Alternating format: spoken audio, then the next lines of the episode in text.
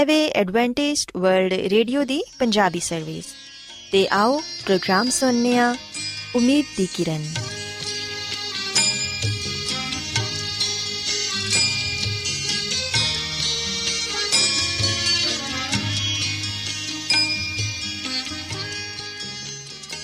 ਸਾਥਿਓ ਮੈਂ ਤੁਹਾਡੀ ਮੇਜ਼ਬਾਨ ਫਰਾ ਸਲੀਮ ਪ੍ਰੋਗਰਾਮ ਉਮੀਦ ਦੀ ਕਿਰਨ ਦੇ ਨਾਲ ਤੁਹਾਡੀ ਖidmat 'ਚ ਹਾਜ਼ਰ ਹਾਂ ਮੇਰੇ ਵੱਲੋਂ ਪ੍ਰੋਗਰਾਮ ਸੁਣਨ ਵਾਲੇ ਸਾਰੇ ਸਾਥੀਆਂ ਨੂੰ ਮੇਰਾ ਪਿਆਰ ਭਰਾ ਸਲਾਮ, ਕਬੂਲ ਹੋਏ। ਸਾਥਿਓ, ਉਮੀਦ ਕਰਨੀਆ ਕਿ ਤੁਸੀਂ ਸਾਰੇ ਖੁਦਾ ਤਾਲਾ ਦੇ ਫਜ਼ਲੋ ਕਰਮ ਨਾਲ ਖੈਰੀਅਤ ਨਾਲ ਹੋ। ਤੇ ਸਾਡੀ ਇਹ ਦੁਆ ਹੈ ਕਿ ਤੁਸੀਂ ਸਦਾ ਖੁਸ਼ ਰਹੋ, ਸਲਾਮਤ ਰਹੋ ਤੇ ਖੁਦਾ ਤਾਲਾ ਤੁਹਾਨੂੰ ਆਪਣੀਆਂ ਬਹੁਤ ਸਾਰੀਆਂ ਬਰਕਤਾਂ ਨਾਲ ਨਵਾਜ਼ੇ ਸਾਥਿਓ, ਇਸ ਤੋਂ ਪਹਿਲਾਂ ਕਿ ਅੱਜ ਦੇ ਪ੍ਰੋਗਰਾਮ ਨੂੰ ਸ਼ੁਰੂ ਕੀਤਾ ਜਾਏ, ਮੈਂ ਚਾਹਾਂਗੀ ਕਿ ਸਭ ਤੋਂ ਪਹਿਲੇ ਤੁਸੀਂ ਪ੍ਰੋਗਰਾਮ ਦੀ ਤਫਸੀਲ ਸੁਣ ਲਵੋ। ਤੇ ਅੱਜ ਦੇ ਪ੍ਰੋਗਰਾਮ ਦੀ ਤਫਸੀਲ ਕੁਝ ਇਸ ਤਰ੍ਹਾਂ ਹੈ। ਕਿ ਪ੍ਰੋਗਰਾਮ ਦਾ ਆਗਾਜ਼ ਇੱਕ ਗੀਤ ਨਾਲ ਹੋਏਗਾ ਤੇ ਗੀਤ ਦੇ ਬਾਅਦ ਸਿਹਤ ਦਾ ਪ੍ਰੋਗਰਾਮ ਤੰਦਰੁਸਤੀ, ਹਜ਼ਾਰ ਨਿਮਤ ਤੁਹਾਡੀ ਖidmat 'ਚ ਪੇਸ਼ ਕੀਤਾ ਜਾਏਗਾ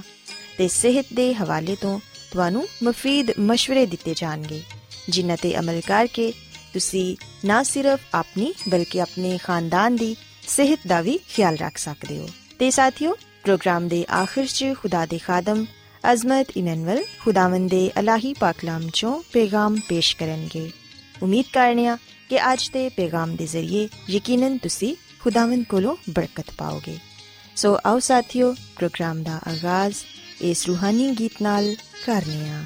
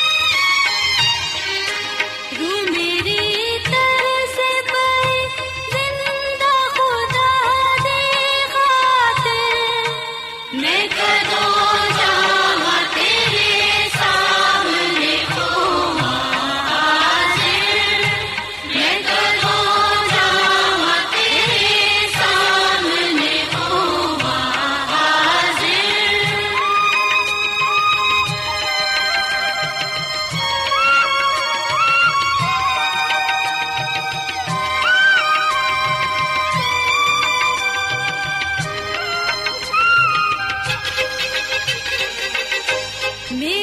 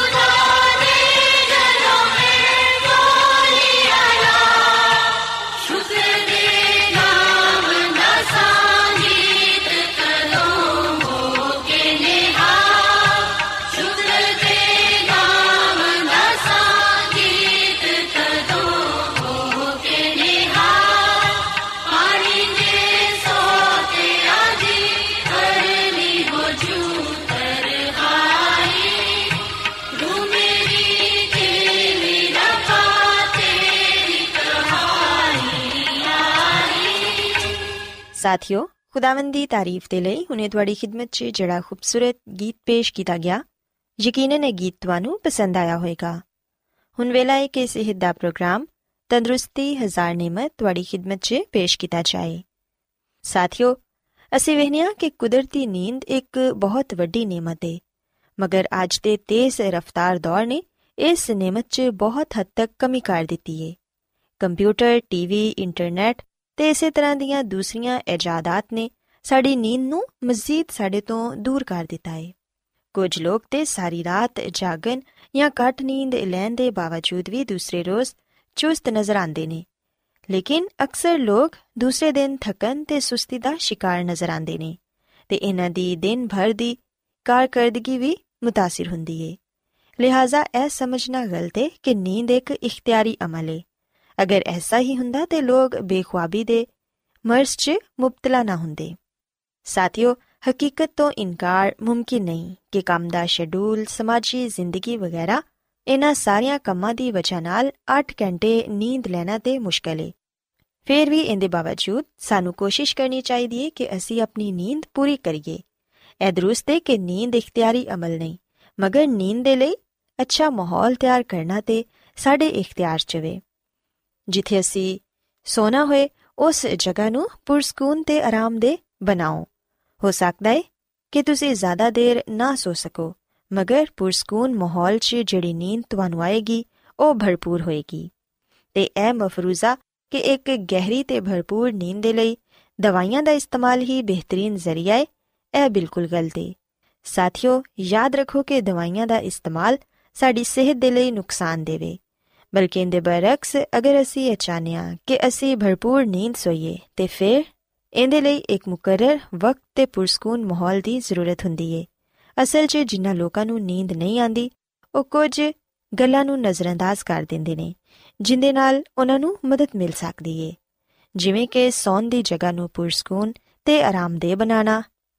ਜਾਂ ਫਿਰ ਰਾਤ ਨੂੰ ਬਾਰ-ਬਾਰ ਕਰਵਟ ਬਦਲਣ ਦੇ ਨਾਲ ਵੀ ਇਨਸਾਨ ਦੀ ਨੀਂਦ ਉੱਡ ਜਾਂਦੀ ਏ। ਐਸਾ ਅਮੂਮਨ ਬਿਸਤਰ ਦੇ ਦਰੁਸਤ ਨਾ ਹੋਣ ਦੀ ਵਜ੍ਹਾ ਨਾਲ ਹੁੰਦਾ ਏ। ਮੈਟਰਸ, ਫਾਰਮ ਤੇ ਸਪਰਿੰਗ ਦੇ ਗੱਦੇ ਬਣਾਉਣ ਵਾਲੀਆਂ ਕੰਪਨੀਆਂ ਇਸ ਗੱਲ ਦਾ ਖਿਆਲ ਰੱਖਦੀਆਂ ਨੇ ਕਿ ਇਹਦੇ ਤੇ ਲੇਟਣ ਵਾਲੇ ਸ਼ਖਸ ਨੂੰ ਜ਼ਿਆਦਾ ਤੋਂ ਜ਼ਿਆਦਾ ਰਾਹਤ ਦਾ ਅਹਿਸਾਸ ਹੋਏ। ਇਹਦੇ ਇਲਾਵਾ ਸੌਣ ਤੋਂ ਪਹਿਲੇ ਸਾਨੂੰ ਇਸ ਗੱਲ ਦਾ ਖਿਆਲ ਰੱਖਣਾ ਚਾਹੀਦਾ ਹੈ ਕਿ ਕੀ ਸਾਡੇ ਕਮਰੇ ਦਾ ਦਰਜਾ ਹਰਾਰਤ ਮੁਨਾਸਿਬ ਹੈ ਰੋਸ਼ਨੀ ਨੂੰ ਘੱਟ ਕਰ ਦਿਵੋ ਤੇ ਮਾਹੌਲ ਨੂੰ ਪੁਰਸਕੂਨ ਬਣਾ ਦਿਵੋ। ਜਦੋਂ ਤੁਸੀਂ ਇਹਨਾਂ ਸਾਰੀਆਂ ਗੱਲਾਂ ਤੇ ਅਮਲ ਕਰੋਗੇ, ਤੇ ਫਿਰ ਯਕੀਨਨ ਤੁਸੀਂ ਪੁਰਸਕੂਨ ਨੀਂਦ ਸੋ ਸਕੋਗੇ।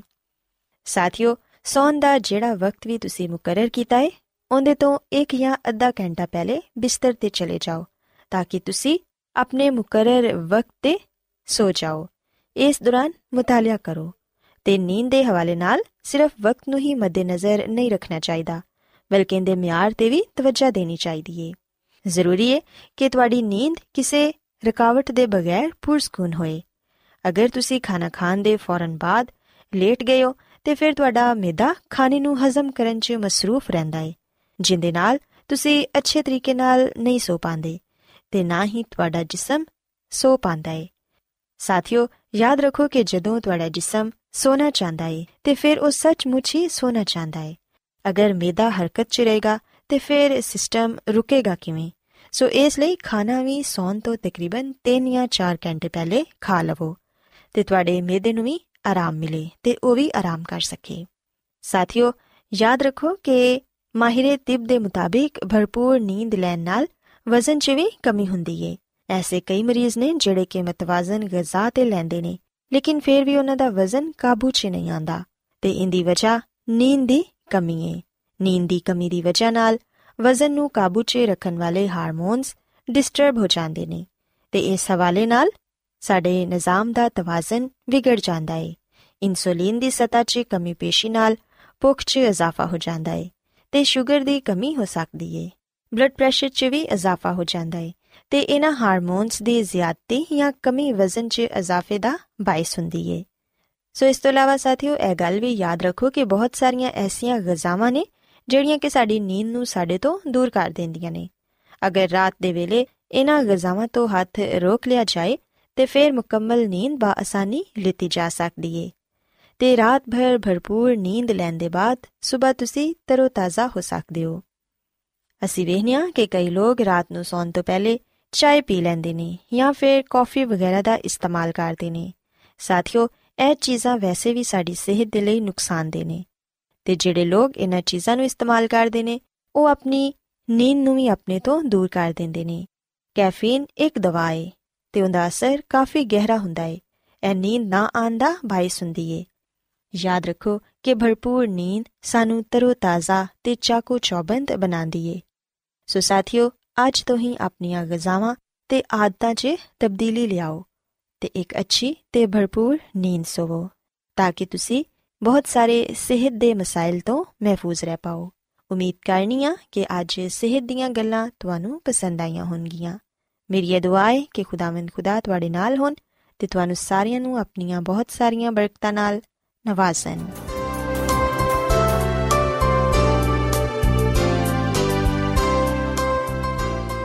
ਰੋਜ਼ਾਨਾ ਐਡਵੈਂਟਿਸਟ ਵਰਲਡ ਰੇਡੀਓ 24 ਘੰਟੇ ਦਾ ਪ੍ਰੋਗਰਾਮ ਜਨੂਬੀ ਏਸ਼ੀਆ ਦੇ ਲਈ ਪੰਜਾਬੀ, ਉਰਦੂ ਅੰਗਰੇਜ਼ੀ ਸਿੰਧੀ ਤੇ ਦੂਜੀਆਂ ਬਹੁਤ ਸਾਰੀਆਂ ਜ਼ੁਬਾਨਾਂ ਵਿੱਚ ਨਸ਼ਰ ਕਰਦਾ ਹੈ ਸਿਹਤ ਮਤਵਾਜ਼ਨ ਖੁਰਾਕ تعلیم ਖਾਨਦਾਨੀ ਜ਼ਿੰਦਗੀ ਤੇ ਬਾਈਬਲ ਮੁਕੱਦਸ ਨੂੰ ਸਮਝਣ ਦੇ ਲਈ ਐਡਵੈਂਟਿਸਟ ਵਰਲਡ ਰੇਡੀਓ ਜ਼ਰੂਰ ਸੁਨੋ ਸਾਡੀ ਪੰਜਾਬੀ ਸਰਵਿਸ ਦਾ ਪਤਾ ਲਿਖ ਲਵੋ ਇਨਚਾਰਜ ਪ੍ਰੋਗਰਾਮ ਉਮੀਦ ਦੀ ਕਿਰਨ post box number 32 Lahore Pakistan Adventist World Radio ਵੱਲੋਂ ਪ੍ਰੋਗਰਾਮ ਉਮੀਦ ਦੀ ਕਿਰਨ ਨਿਸ਼ਰ ਕੀਤਾ ਜਾ ਰਿਹਾ ਹੈ ਹੁਣ ਵੇਲੇ ਕਿ ਅਸੀਂ ਖੁਦਾ ਦੇ ਪਾਕ ਕਲਾਮ ਚੋਂ ਪੈਗਾਮ ਸੁਣੀਏ ਤੇ ਅੱਜ ਤੁਹਾਡੇ ਲਈ ਪੈਗਾਮ ਖੁਦਾ ਦੇ ਖਾਦਮ ਅਜ਼ਮਤ ਇਮਨੁਅਲ ਪੇਸ਼ ਕਰਨਗੇ ਤੇ ਆਓ ਆਪਣੇ ਦਿਲਾਂ ਨੂੰ ਤਿਆਰ ਕਰੀਏ ਤੇ ਖੁਦਾ ਦੇ ਕਲਾਮ ਨੂੰ ਸੁਣੀਏ ਯਿਸੂ ਮਸੀਹ ਦੇ ਅਜ਼ਲੀ ਤੇ ਅਬਦੀ ਨਾਮ ਵਿੱਚ ਸਾਰੇ ਸਾਥੀਆਂ ਨੂੰ ਸਲਾਮ ਸਾਥਿਓ, ਮੈਂ ਮਸੀਹ ਯਸੂ ਵਿੱਚ ਤੁਹਾਡਾ ਖਾਦੀਮ ਅਜ਼ਮਤ ਇਮਾਨੁਅਲ ਪਾਕ ਕਲਾਮ ਦੇ ਨਾਲ ਤੁਹਾਡੀ ਖਿਦਮਤ ਵਿੱਚ ਹਾਜ਼ਰ ਹਾਂ। ਤੇ ਸਾਥਿਓ, ਮੈਂ ਉਮੀਦ ਕਰਨਾ ਮੈਂ ਕਿ ਤੁਸੀਂ ਹੁਣ ਖੁਦਾਮ ਦੇ ਕਲਾਮ ਨੂੰ ਸੁਣਨ ਦੇ ਲਈ ਤਿਆਰ ਹੋ। ਆਓ ਆਪਣੇ ਈਮਾਨ ਦੀ ਮਜ਼ਬੂਤੀ ਤੇ ਈਮਾਨ ਦੀ ਤਰੱਕੀ ਦੇ ਲਈ ਖੁਦਾਮ ਦੇ ਕਲਾਮ ਨੂੰ ਸੁਣਨੇ ਹਾਂ। ਸਾਥਿਓ, ਅੱਜ ਅਸੀਂ ਅੰਜੀਲ ਮੁਕੱਦਸ ਚੋਂ ਜਿਹੜੀ ਗੱਲ ਨੂੰ ਸਿੱਖਾਂਗੇ, ਉਹ ਹੈ ਯਿਸੂ ਮਸੀਹ ਦੀ ਗਲੀਲ ਵਿੱਚ ਮੁਨਾਦੀ। ਸਾਥਿਓ, ਅਸੀਂ ਬਾਈਬਲ ਮੁਕੱਦਸ ਦੇ ਨਵੇਂ ਏਧਨਾਮੇ ਵਿੱਚ ਮਰਕਸ ਰਸੂਲ ਦੀ ਅੰਜੀਲ ਦੇ ਪਹਿਲੇ ਬਾਬ ਦੀ 14ਵੀਂ ਤੇ 15ਵੀਂ ਆਇਤ ਵਿੱਚ ਆ ਗੱਲ ਪੜ੍ਹਨੇ ਆ ਕਿ ਯਿਸੂ ਮਸੀਹ ਨੇ ਗਲੀਲ ਵਿੱਚ ਆ ਕੇ ਖੁਦਾ ਦੀ ਖੁਸ਼ਖਬਰੀ ਦੀ ਮੁਨਾਦੀ ਕੀਤੀ ਤੇ ਕਿਹਾ ਕਿ ਵਕਤ ਪੂਰਾ ਹੋ ਗਿਆ ਹੈ ਤੇ ਖੁਦਾ ਦੀ ਬਾਦਸ਼ਾਹੀ ਨਜ਼ਦੀਕ ਆ ਗਈ ਹੈ ਤੋਬਾ ਕਰੋ ਤੇ ਖੁਸ਼ਖਬਰੀ ਤੇ ਈਮਾਨ ਲਿਆਓ। ਸਾਥੀਓ, ਜਦੋਂ ਅਸੀਂ ਬਾਈਬਲ ਮੁਕੱਦਸ ਦਾ ਮਤਾਲਾ ਕਰਨੇ ਆ ਤੇ ਸਾਨੂੰ ਪਤਾ ਚੱਲਦਾ ਹੈ ਕਿ ਮਸੀਹ ਖੁਦਾਵੰਦ ਦੀ ਆਮਦ ਦਾ ਐਲਾਨ ਸਭ ਤੋਂ ਪਹਿਲਾਂ ਯਹੂਦੀਆ ਵਿੱਚ ਕੀਤਾ ਗਿਆ ਯਰੂਸ਼ਲਮ ਦੀ ਹੈਕਲ ਵਿੱਚ ਮਸੀਹ ਦੇ ਅੱਗੇ ਰਾਹ ਤਿਆਰ ਕਰਨ ਵਾਲੇ ਦੀ ਪਦਾਇਸ਼ ਦੇ ਬਾਰੇ ਜ਼ਿਕਰਿਆ ਕਾਹਨ ਨੂੰ ਦੱਸਿਆ ਗਿਆ ਜਦੋਂ ਉਹ ਮਸਜਿਦ ਦੇ ਸਾਹਮਣੇ ਖਿਦਮਤ ਅੰਜਾਮ ਦੇਂਦਿਆ ਸੀ ਔਰ ਫਿਰ ਸਾਥੀਓ ਬੈਤਲਹਮ ਦੀ ਪਹਾੜੀਆਂ ਤੇ ਫਰਿਸ਼ਤਿਆਂ ਨੇ ਯਿਸੂ ਦੀ ਪਦਾਇਸ਼ ਦੀ ਖੁਸ਼ਖਬਰੀ ਸੁਣਾਈ ਮਜੂਸੀ ਯਰੂਸ਼ਲਮ ਵਿੱਚ ਉਹਨੂੰ ਲੱਭਦੇ ਲੱਭਦੇ ਆਏ ਹੈਕਲ ਵਿੱਚ ਸ਼ਮਾਉਨ ਤੇ ਹੰਨਾ ਨੇ ਉਹਦੀ ਅਲੂਯਤ ਦੀ ਤਸਦੀਕ ਕੀਤੀ ਯਰੂਸ਼ਲਮ ਤੇ तमाम ਯਹੂਦੀਆ ਦੇ ਲੋਕਾਂ ਨੇ ਯਹੋਨਾ ਬਪਤਿਸਮਾ ਦੇਣ ਵਾਲੇ ਦੀ ਮੁਨਾਦੀ ਸੁਣੀ ਤੇ ਸਿਵਹਨੇ ਕਿ ਯਹੂਦੀਆ ਵਿੱਚ ਹੀ ਮਸੀਹ ਨੂੰ ਪਹਿਲੇ ਸ਼ਾਗਿਰਦ ਮਿਲੇ। ਸਾਥੀਓ, ਯਹੂਦੀਆ ਵਿੱਚ ਹੀ ਯਿਸੂ ਮਸੀਹ ਨੇ ਇਬਤਦਾਈ ਖਿਦਮਤ ਅੰਜਾਮ ਦਿੱਤੀ। ਸੋ ਯਰੂਸ਼ਲਮ ਦੀ ਹੈਕਲ ਨੂੰ ਪਾਕ ਸਾਫ਼ ਕਰਨਾ, ਸ਼ਿਫਾ ਬਖਸ਼ਣ ਦੇ ਮੌਜਜ਼ਾਤ, ਬੈਤੇ ਹਸਦਾ ਦੇ 38 ਬਰਸ ਦੇ ਬਿਮਾਰ ਸ਼ਖਸ ਨੂੰ ਸ਼ਿਫਾ ਦੇਣਾ, ਨੈਸ਼ਨਲ ਕੌਂਸਲ ਦੇ ਸਾਹਮਣੇ ਆਵਾਜ਼ੇ ਸਬੂਤ ਸੀ ਕਿ ਯਿਸੂ ਮਸੀਹ ਖੁਦਾ ਦਾ ਬੇਟਾ ਹੈ। ਪਰ ਸਾਥੀਓ, ਸਿਵਹਨੇ ਕਿ ਫਿਰ ਵੀ ਬਹੁਤ ਸਾਰੇ ਲੋਕਾਂ ਨੇ ਯਿਸੂ ਮਸੀਹ ਨੂੰ ਕਬੂਲ ਨਾ ਕੀਤਾ। ਅਗਰ ਇਸرائیਲੀ ਰਹਿਨਮਾ ਉਹਨੂੰ ਕਬੂਲ ਕਰ ਲੈਂਦੇ, ਤੇ ਫਿਰ ਯਿਸੂ ਮਸੀਹ ਨੇ ਉਹਨਾਂ ਨੂੰ ਖੁਸ਼ਖਬਰੀ ਦਾ ਕਲਾਮ ਫੈਲਾਣ ਦੀ ਇੱਜ਼ਤ ਬਖਸ਼ਣੀ ਸੀ। ਫਿਰ ਸਭ ਤੋਂ ਪਹਿਲੂ ਉਹਨਾਂ ਨੂੰ ਹੀ ਮੌਕਾ ਦਿੱਤਾ ਜਾਣਾ ਸੀ ਕਿ ਉਹ ਖੁਦਾ ਦੀ ਬਾਦਸ਼ਾਹੀ ਦੀ ਖੁਸ਼ਖਬਰੀ ਤੇ ਫਜ਼ਲ ਤੋਂ ਲੋਕਾਂ ਨੂੰ ਆਗਾਹ ਕਰਨ। ਪਰ ਸਾਥੀਓ, ਅਸੀਂ ਵਿਖਨੇ ਕਿ ਜਾਣ ਬੁੱਝ ਕੇ ਉਹਨਾਂ ਲੋਕਾਂ ਨੇ ਯਿਸੂ ਮਸੀਹ ਦਾ ਇਨਕਾਰ ਕੀਤਾ। ਉਹਨਾਂ ਦੇ ਦਿਲਾਂ ਵਿੱਚ ਹਸਦ ਤੇ ਨਫ਼ਰਤ ਭਰੀ ਹੋਈ ਸੀ। ਸੋ ਇਸ ਲਈ ਉਹ ਮਸੀਹ ਯਿਸੂ ਤੋਂ ਦੂਰ ਰਹੇ। ਤੇ ਸਾਥੀਓ ਨੈਸ਼ਨਲ ਕੌਂਸਲ ਨੇ ਵੀ ਮਸੀਹ ਦੇ ਪੈਗਾਮ ਨੂੰ ਰੱਦ ਕਰਕੇ ਉਹਨੂੰ ਕਤਲ ਕਰਨ ਦਾ ਮਨਸੂਬਾ ਬਣਾ ਲਿਆ ਸੀ। ਸੋ ਯਿਸੂ ਮਸੀਹ ਨੇ ਨੈਸ਼ਨਲ ਕੌਂਸਲ ਦੇ ਮੈਂਬਰਾਂ ਨੂੰ ਕਾਹਨਾ ਨੂੰ ਤੇ ਇਸਰਾਇਲੀ ਬਜ਼ੁਰਗਾਂ ਨੂੰ, ਜਿਨ੍ਹਾਂ ਦੇ ਕੋਲ ਸ਼ਰੀਅਤ ਦੀ تعلیم ਮੌਜੂਦ ਸੀ, ਯਿਸੂ ਮਸੀਹ ਨੇ ਉਹਨਾਂ ਨੂੰ ਛੱਡ ਕੇ ਉਹਨਾਂ ਲੋਕਾਂ ਨੂੰ تعلیم ਸੁਣਾਈ, ਜਿਹੜੇ ਉਹਦੇ ਕੋਲ ਆਂਦੇ ਜਿਹੜੇ ਉਹਨੂੰ ਸੁਣਨ ਦੇ ਲਈ ਤਿਆਰ ਸਨ। ਸੋ ਸਾਥੀਓ ਜਿਸ ਤਰ੍ਹਾਂ ਮذਹਬੀ ਇਖਤਿਆਰ ਵਾਲਿਆਂ ਨੇ ਨੂਰ ਤੇ ਅਬਦੀ ਜ਼ਿੰਦਗੀ ਨੂੰ ਮਸੀਹ ਦੇ ਜ਼ਮਾਨੇ ਵਿੱਚ ਰੱਦ ਕਰ ਦਿੱਤਾ ਸੀ ਅਸੀਂ ਉਹਨੇ ਕਿ ਆਉਣ ਵਾਲੀ ਨਸਲਾਂ ਨੇ ਵੀ ਉਸ ਤਰ੍ਹਾਂ ਉਸ ਅਮਲ ਨੂੰ ਹੀ ਦੁਹਰਾਇਆ। ਪਰ ਅਸੀਂ ਉਹਨੇ ਕਿ ਕੋਈ ਵੀ ਤਾਕਤ ਮਸੀਹ ਦੇ ਪੈਗਾਮ ਨੂੰ ਨਾ ਰੋਕ ਸਕੀ। ਸਾਥੀਓ, ਯਿਸੂ ਮਸੀਹ ਨੇ ਆਪਣੇ ਜ਼ਮਾਨੇ ਵਿੱਚ ਜ਼ਮੀਨੀ ਖਿਦਮਤ ਦੇ ਦੌਰਾਨ ਅਸੀਂ ਵੇਖਨੇ ਕਿ ਯਿਸੂ ਮਸੀਹ ਨੇ ਜਗ੍ਹਾ ਬਾ ਜਗ੍ਹਾ ਜਾ ਕੇ ਲੋਕਾਂ ਵਿੱਚ ਮੁਨਾਦੀ ਕੀਤੀ ਤੇ ਲੋਕਾਂ ਨੂੰ ਖੁਦਾ ਦੀ ਬਾਦਸ਼ਾਹੀ ਦੇ ਬਾਰੇ ਦੱਸਿਆ। ਸੋ ਖੁਦਾਵੰਦ ਦਾ ਕਲਾਮ ਸਾਨੂੰ ਇਹ ਗੱਲ ਦੱਸਦਾ ਹੈ ਕਿ ਯਿਸੂ ਮਸੀਹ ਗਲੀਲ ਦੇ ਇਲਾਕੇ ਵਿੱਚ ਸਫ਼ਰ ਦੇ ਦੌਰਾਨ تعلیم ਤੇ ਸ਼ਿਫਾ ਦਿੰਦਾ ਰਿਹਾ ਸ਼ਹਿਰ ਸ਼ਹਿਰ ਤੇ گاؤں-گاؤں ਦੇ ਲੋਕ ਆ ਕੇ ਉਹਦੇ ਕੋਲ ਜਮ੍ਹਾਂ ਹੁੰਦੇ ਕੇ ਸੋ ਲੋਕਾਂ ਨੇ ਯਿਸੂ ਮਸੀਹ ਦਾ ਕਲਾਮ ਸੁਨਿਆ ਤੇ ਇਸ ਗੱਲ ਨੂੰ ਜਾਣਿਆ ਕਿ ਖੁਦਾ ਦੀ ਬਾਦਸ਼ਾਹੀ ਨਜ਼ਦੀਕ ਆ ਗਈ ਸੋ ਯਿਸੂ ਮਸੀਹ ਨੇ ਉਹਨਾਂ ਦੇ ਅੱਗੇ ਅਪੀਲ ਕੀਤੀ ਕਿ ਉਹ ਤੋਬਾ ਕਰਨ ਤੇ ਖੁਸ਼ਖਬਰੀ ਤੇ ਈਮਾਨ ਲਿਆਣ ਸਾਥੀਓ ਜਦੋਂ ਅਸੀਂ ਮਰਕਜ਼ ਦੀ ਅੰਜੀਲ ਦੇ ਪਹਿਲੇ ਬਾਬ ਦੀ 15ਵੀਂ ਆਇਤ ਪੜ੍ਹਨੇ ਆ ਉਸ ਵੇਲੇ ਅਸੀਂ ਇਸ ਗੱਲ ਨੂੰ ਜਾਣਨ ਵਾਲੇ ਬਣਨੇ ਆ ਕਿ ਯਿਸੂ ਮਸੀਹ ਅਕਸਰ ਇਸ ਤਰ੍ਹਾਂ ਦੀ تعلیم ਲੋਕਾਂ ਨੂੰ ਦਿੰਦਾ ਸੀ ਕਿ ਵਕਤ ਪੂਰਾ ਹੋ ਗਿਆ ਹੈ ਤੇ ਖੁਦਾ ਦੀ ਬਾਦਸ਼ਾਹੀ ਨਜ਼ਦੀਕ ਆ ਗਈ ਏ ਤੋਬਾ ਕਰੋ ਤੇ ਖੁਸ਼ਖਬਰੀ ਤੇ ਈਮਾਨ ਲਿਆਓ। ਸਾਥੀਓ, ਨਜਾਤ ਦੇ ਹਿੰਦਾ ਦੀ, ਮੁਨਾਦੀ ਦੀ ਬੁਨਿਆਦ ਪੇਸ਼ਨਗੋਈਆਂ ਤੇ ਸੀ। ਕਿਉਂਕਿ ਵਕਤ ਦੇ ਪੂਰੇ ਹੋਣ ਦੇ ਬਾਰੇ ਜਿਬਰਾਇਲ ਫਰਿਸ਼ਤੇ ਨੇ ਕਿਸੇ ਵੇਲੇ ਆ ਪੇਸ਼ਨਗੋਈ ਕੀਤੀ ਸੀ ਤੇ ਤੇਰੇ ਮੁਕੱਦਸ ਸ਼ਹਿਰ ਦੇ ਲਈ 70 ਹਫ਼ਤੇ ਮੁਕਰਰ ਕੀਤੇ ਗਏ ਨੇ ਕਿ ਖਤਾਕਾਰ ਤੇ ਗੁਨਾਹ ਦਾ ਖਾਤਮਾ ਹੋ ਜਾਏ, ਬਦਕਾਰੀ ਦਾ ਕਫਾਰਾ ਦਿੱਤਾ ਜਾਏ, ਅਬਦੀ ਰਾਸਤਬਾਜ਼ੀ ਕਾਇਮ ਹੋਏ ਰੋਇਆ ਤੇ ਨਬੂਵਤ ਤੇ ਮੋਹਰ ਹੋਏ ਤੇ ਪਾਕ ਤਰੀਨ ਮਕਾਮ ਮਮਸੂ ਕੀਤਾ ਜਾਏ ਤੇ ਸਾਥੀਓ ਆਪੇਸ਼ਨ ਗੋਈ ਸਾਨੂੰ ਬਾਈਬਲ ਮੁਕੱਦਸ ਦੇ ਪੁਰਾਣੇ ਅਹਿਦਨਾਮੇ ਵਿੱਚ ਦਾਨੀਏਲ ਦੀ ਕਿਤਾਬ ਦੇ 9ਵੇਂ ਬਾਬ ਦੀ 24ਵੀਂ ਆਇਤ ਵਿੱਚ ਪੜਨ ਨੂੰ ਮਿਲਦੀ ਹੈ ਤੇ ਸਾਥੀਓ ਅਗਰ ਅਸੀਂ ਇਸ ਪੇਸ਼ਨ ਗੋਈ ਦਾ ਮੁਤਾਲਾ ਕਰੀਏ ਇਹਨੂੰ ਗਹਿਰਾਈ ਦੇ ਨਾਲ ਵੇਖੀਏ ਤੇ ਸਾਨੂੰ ਪਤਾ ਚੱਲੇਗਾ ਕਿ ਇਹਦੇ ਵਿੱਚ ਮਸੀਹ ਦੀ ਮੁਨਾਦੀ ਦਾ ਉਹਦੀ ਖਿਦਮਤ ਦਾ ਜ਼ਿਕਰ ਕੀਤਾ ਗਿਆ ਹੈ ਸਾਥੀਓ ਇਸ ਪੇਸ਼ਨ ਗੋਈ ਨੂੰ ਸਮਝਣ ਦੇ ਲਈ ਸਭ ਤੋਂ ਪਹਿਲਾਂ ਆ ਸਮਝਣਾ ਜ਼ਰੂਰੀ ਹੈ ਕਿ ਇੱਕ ਦਿਨ ਇੱਕ ਸਾਲ ਦੇ ਬਰਾਬਰ شمار ਕੀਤਾ ਜਾਂਦਾ ਹੈ ਜਦੋਂ ਅਸੀਂ ਦਾਨੀਏਲ ਦੀ ਕਿਤਾਬ ਦੇ 9ਵੇਂ ਬਾਬ ਦੀ 24ਵੀਂ ਆਇਤ ਦੀ ਪੇਸ਼ਨ ਗੋਈ ਦਾ ਮੁਤਾਲਾ ਕਰਨੇ ਆ ਉਸ ਵੇਲੇ ਅਸੀਂ ਸਭ ਤੋਂ ਪਹਿਲਾਂ ਇਸ ਗੱਲ ਨੂੰ ਜ਼ਿਹਨ ਵਿੱਚ ਰੱਖੀਏ ਕਿ ਇੱਕ ਦਿਨ ਇੱਕ ਸਾਲ ਦੇ ਬਰਾਬਰ ਹੈ ਸੋ ਜਦੋਂ ਅਸੀਂ ਨੇਮੀਆ ਨਬੀ ਦੀ ਕਿਤਾਬ ਦੇ 14ਵੇਂ ਬਾਬ ਦੀ 34ਵੀਂ ਆਇਤ ਔਰ ਫਿਰ ਹਿਸਕੀਲ ਨਬੀ ਦੀ ਕਿਤਾਬ ਦੇ 4ਥੇ ਬਾਬ ਦੀ 6 ਆਇਤ ਪੜ੍ਹੀਏ ਤੇ ਸਾਨੂੰ ਪਤਾ ਚੱਲੇਗਾ ਕਿ 70 ਹਫ਼ਤੇ ਜਾਂ 490 ਦਿਨ 490 ਸਾਲ ਦੀ ਅਲਾਮਤ ਨੇ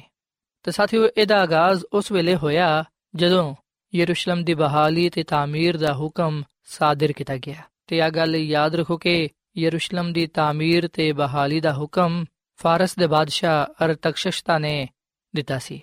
ਇਹਦੀ ਤਕਮੀਲ ਦੇ ਬਾਰੇ ਅਸੀਂ ਨੇਮੀਆ ਨਬੀ ਦੀ ਕਿਤਾਬ ਦੇ 6 ਬਾਬ ਦੀ 14ਵੀਂ ਆਇਤ ਔਰ ਫਿਰ ਨੇਮੀਆ ਨਬੀ ਦੀ ਕਿਤਾਬ ਦੇ 7ਵੇਂ ਬਾਬ ਦੀ ਪਹਿਲੀ ਆਇਤ ਤੋਂ ਲੈ ਕੇ 9ਵੀਂ ਆਇਤ ਤੱਕ ਅਸੀਂ ਪੜ੍ਹ ਸਕਨੇ ਹਾਂ।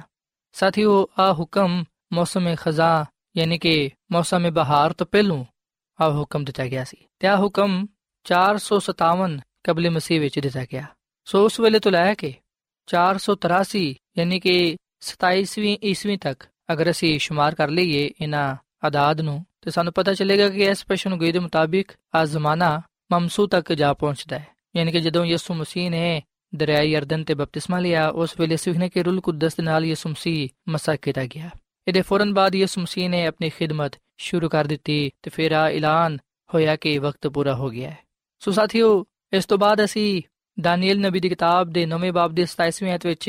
ਇਸ ਪੇਸ਼ਨ ਗੋਈ ਦਾ ਜ਼ਿਕਰ ਪਾਨੇ ਆ ਕਿ ਫਰਿਸ਼ਤੇ ਨੇ ਕਿਹਾ ਕਿ ਉਹ ਇੱਕ ਹਫ਼ਤੇ ਦੇ ਲਈ ਬਹੁਤ ਸਾਰਿਆਂ ਵਾਸਤੇ ਅਹਿਦ ਕਾਇਮ ਕਰੇਗਾ ਤੇ ਅੱਧੇ ਹਫ਼ਤੇ ਵਿੱਚ ਕੁਰਬਾਨੀਆਂ ਤੇ ਹਦੀਏ ਮਾਕੂਫ ਹੋ ਜਾਣਗੇ ਤੇ ਫਸਲਾਂ ਤੇ ਉਜੜਨ ਵਾਲੀ ਮਕਰੂਹਾਤ ਰੱਖੀ ਜਾਏਗੀ, ਇਥੋਂ ਤੱਕ ਕਿ ਬਰਬਾਦੀ ਤੱਕ ਜਾ ਪਹੁੰਚੇਗੀ। ਤੇ ਉਹ ਬਲਾ ਜਿਹੜੀ ਮੁਕਰਰ ਕੀਤੀ ਗਈ ਏ, ਉਸ ਉਜੜਨ ਵਾਲੇ ਤੇ ਕਾਇਮ ਹੋਏਗੀ।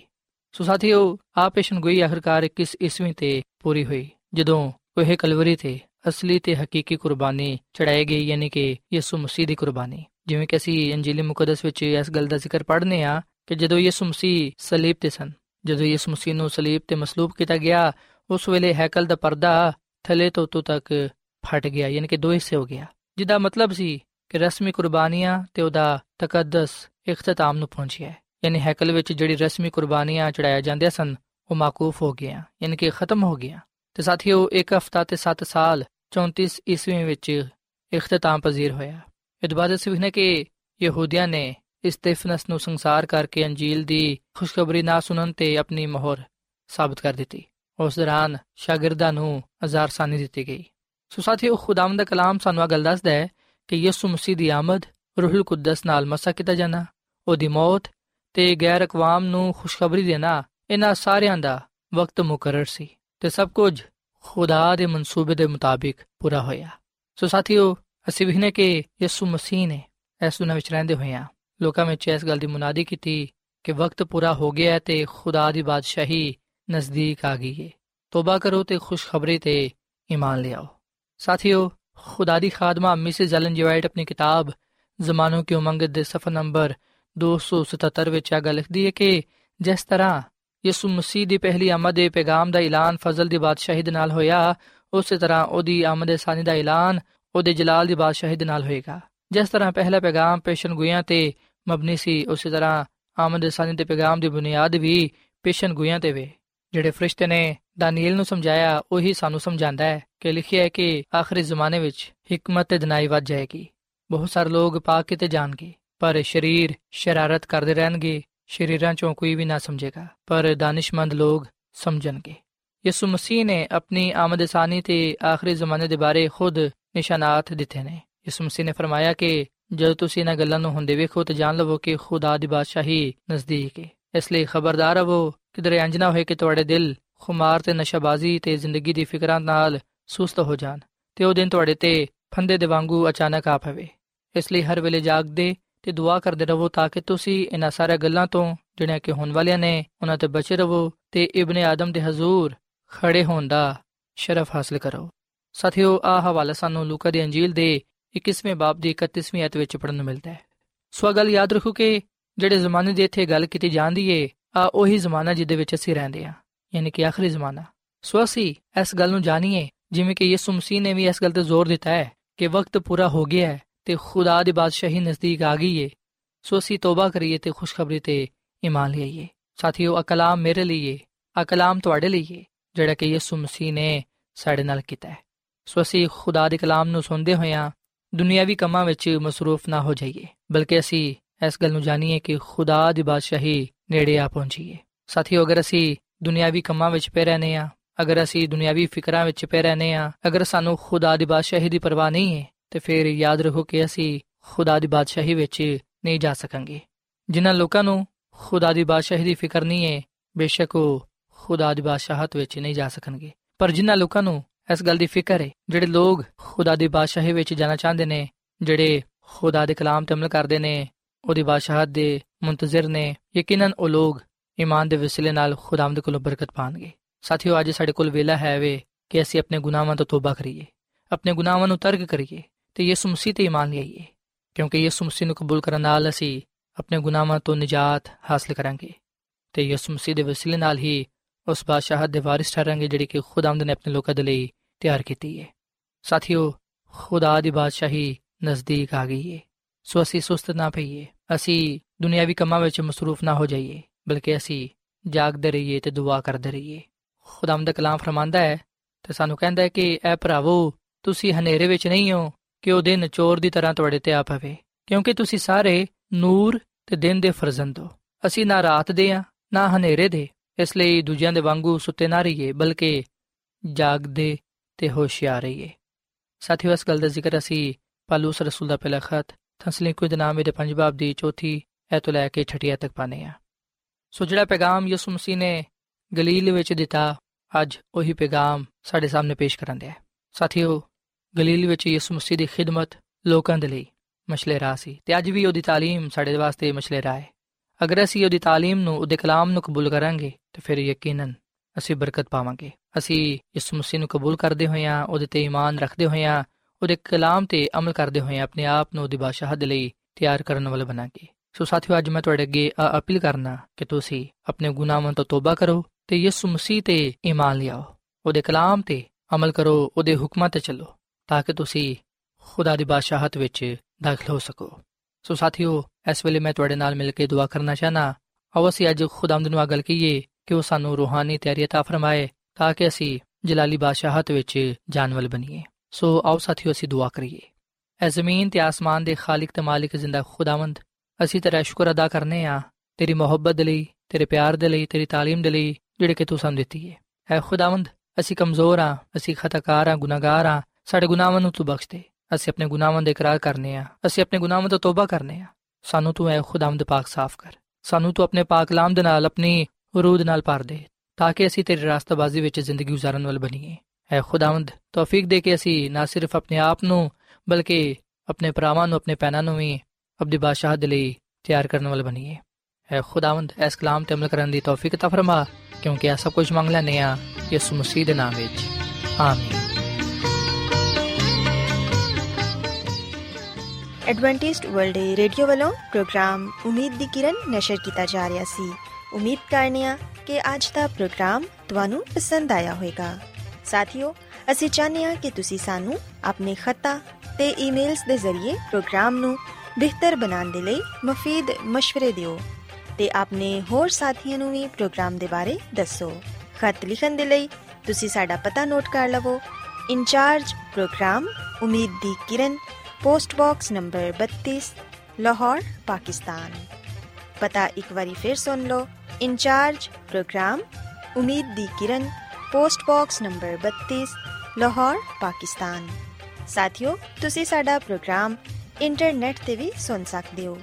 ਸਾਡੀ ਵੈਬਸਾਈਟ ਹੈ www.awr.org ਸਾਥਿਓ, ਕੱਲ ਇਸੇ ਵੇਲੇ ਤੇ ਇਸੇ ਫ੍ਰੀਕਵੈਂਸੀ ਤੇ ਫਿਰ ਤੁਹਾਡੇ ਨਾਲ ਮੁਲਾਕਾਤ ਹੋਏਗੀ। ਹੁਣ ਆਪਣੀ ਮੇਜ਼ਬਾਨ ਫਰਾਜ਼ ਸਲੀਮ ਨੂੰ ਇਜਾਜ਼ਤ ਦਿਓ। ਰੱਬ ਰੱਬ